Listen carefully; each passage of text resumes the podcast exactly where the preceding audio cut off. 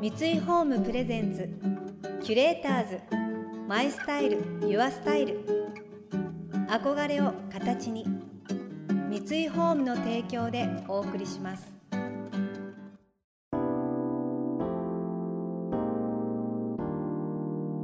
溢れる情報の中で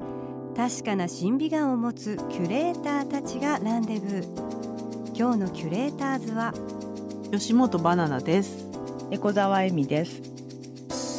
想像力を刺激する異なる二人のケミストリー。三井ホームプレゼンツキュレーターズ。マイスタイルユアスタイル。ナビゲーターは田中れなです。今日のキュレーターズは作家の吉本バナナさんとミュージシャンで文筆家の猫沢恵美さん。吉本さんは大学卒業直後にキッチンで鮮烈なデビューを果たして以来数々のベストセラーを生み出しその著書は世界30カ国以上で翻訳出版されています。一方猫沢さんはミュージシャンとしてデビューした後30代で一度パリに移住した後に帰国。そして2022年に再び突出されました。個人主義というイメージがある国フランスですが猫沢さんがパリに惹かれた理由とは日本とフランスどのような違いを感じたのでしょうか？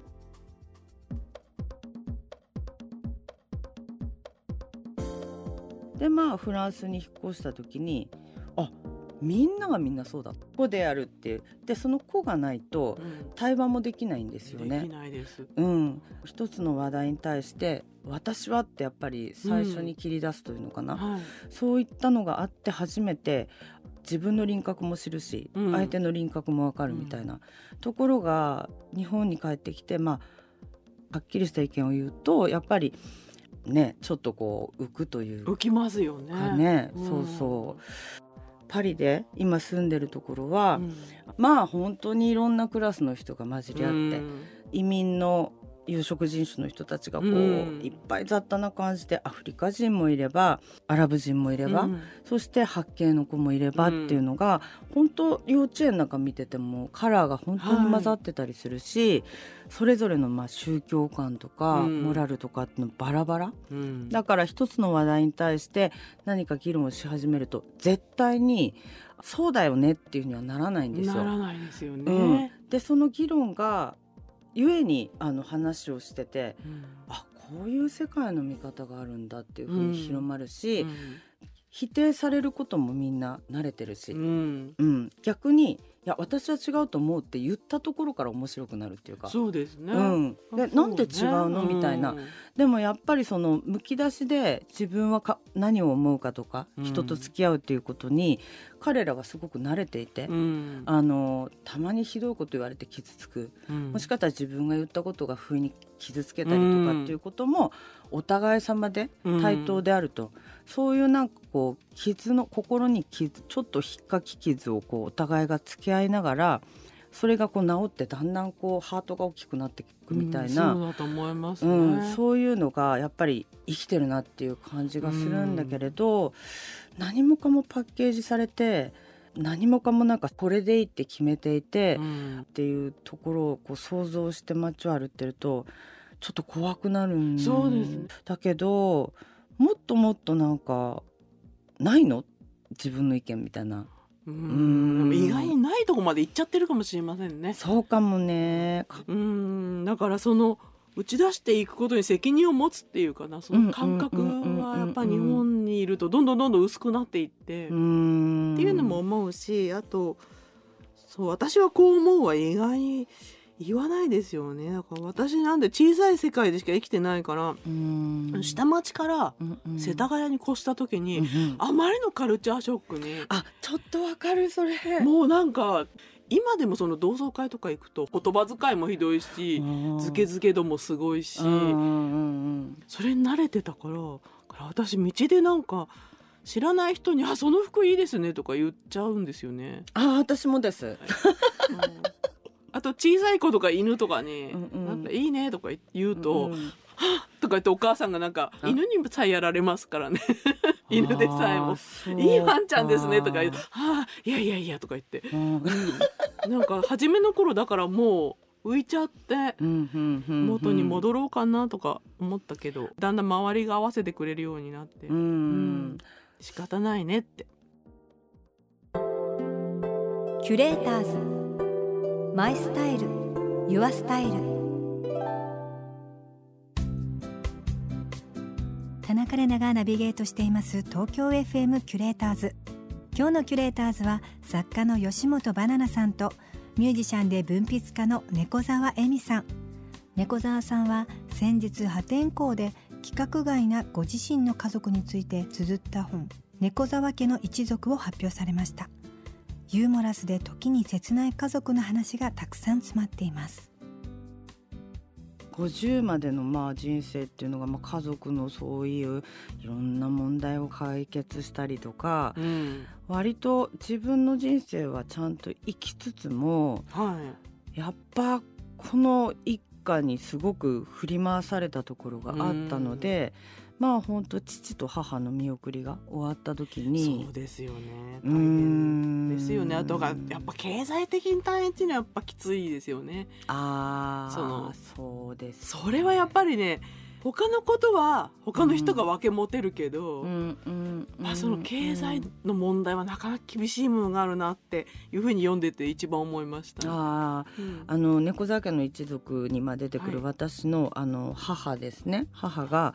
あの人としてはっていうかねそういうこうまあ彼女の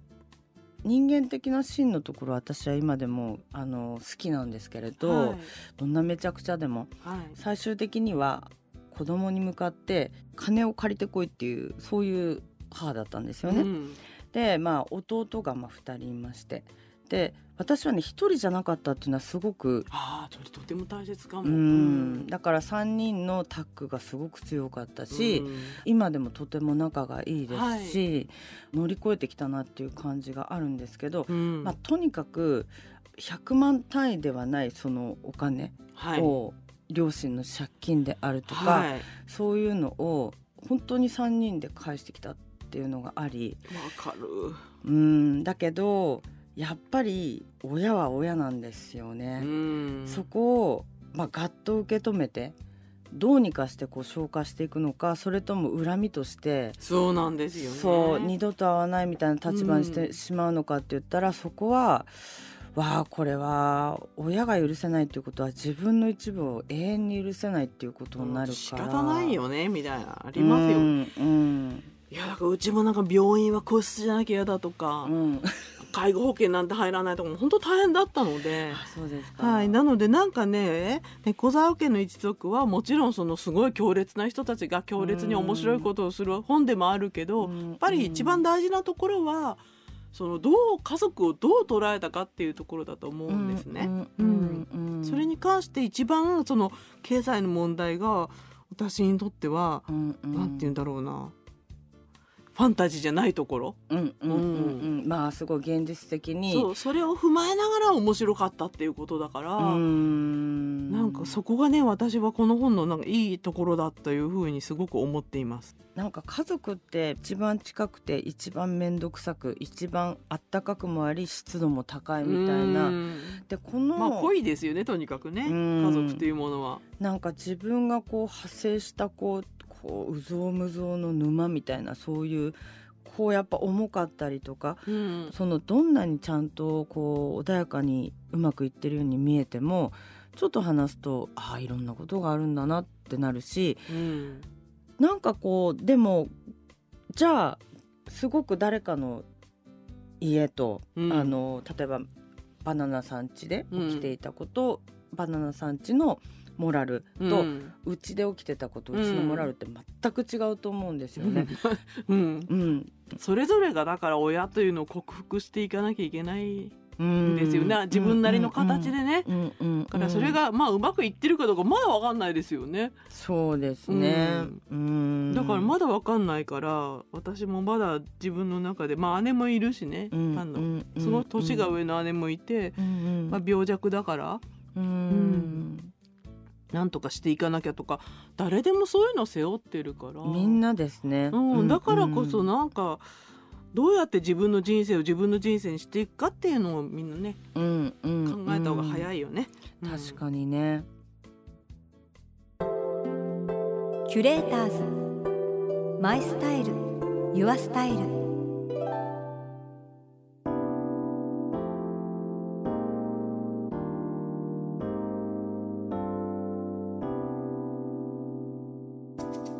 田中れながナビゲートしてきました三井ホームプレゼンツキュレーターズ My Style Your Style。今日のキュレーターズは作家の吉本ばななさんとミュージシャンで文筆家の猫沢恵美さんとのお話をお届けしました。猫沢さん家族との問題でいろんなことがあっても猫沢さんのユーモアで乗り越えていくっていうのがすごく強いなって思いました。こうやって本にして自分でいい方向に転換していく強さみたいなのが本当に素敵だなって思います。猫沢恵美さんの本「猫沢家の一族」は集英社から発売されています。この番組では感想やメッセージもお待ちしています。送ってくださった方には月替わりでプレゼントをご用意しています。またインテリアライフスタイルなどあなたの暮らしをより上質にする情報は「ウェブマガジンストーリーズのエアリーライフに掲載しています。詳しくは番組のホームページをご覧ください。来週も引き続き吉本さんと猫沢さんをお迎えして宗教2世をテーマにした吉本さんの完全書き下ろし小説についてお聞きしていきます。それでは素敵な週末をお過ごしください。田中れなでした。三井ホームプレゼンツキュレーターズマイスタイルユアスタイル。憧れを形に三井ホームの提供でお送りしました。